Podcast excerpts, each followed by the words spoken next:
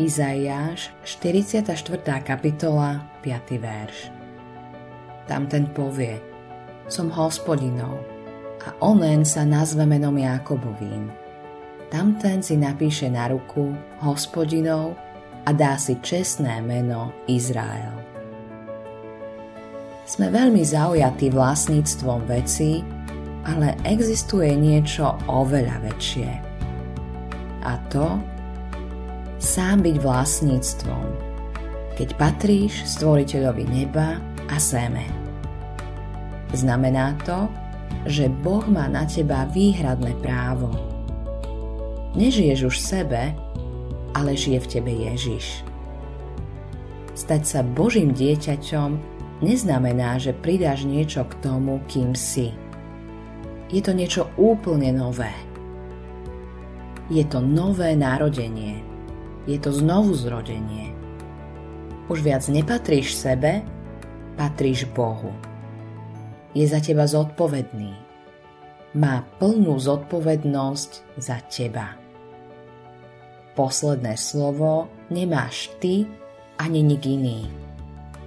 Za všetkým je Boh. Dnes si asi napíšeš niečo rukou. Znamená to, že si musíš uvedomiť, na čo tú ruku použiješ.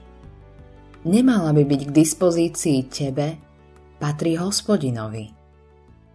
Nezanedbávaj denné aktivity. Boh ti ich daroval, aby si mu slúžil. Oslavuješ ho, keď si užitočný doma i v práci. Ďalšou stránkou tvojej služby je povolanie k modlitbe. Hospodin chce, aby ruky, ktoré mu patria, sa skladali k modlitbe.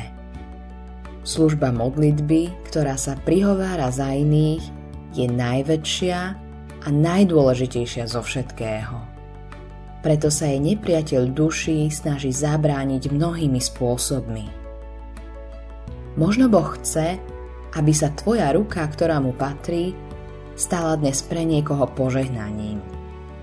Buď mu k dispozícii a hospodin ťa povedie. Neodmietaj to, čo sa v očiach iných zdá byť malé a nezaujímavé.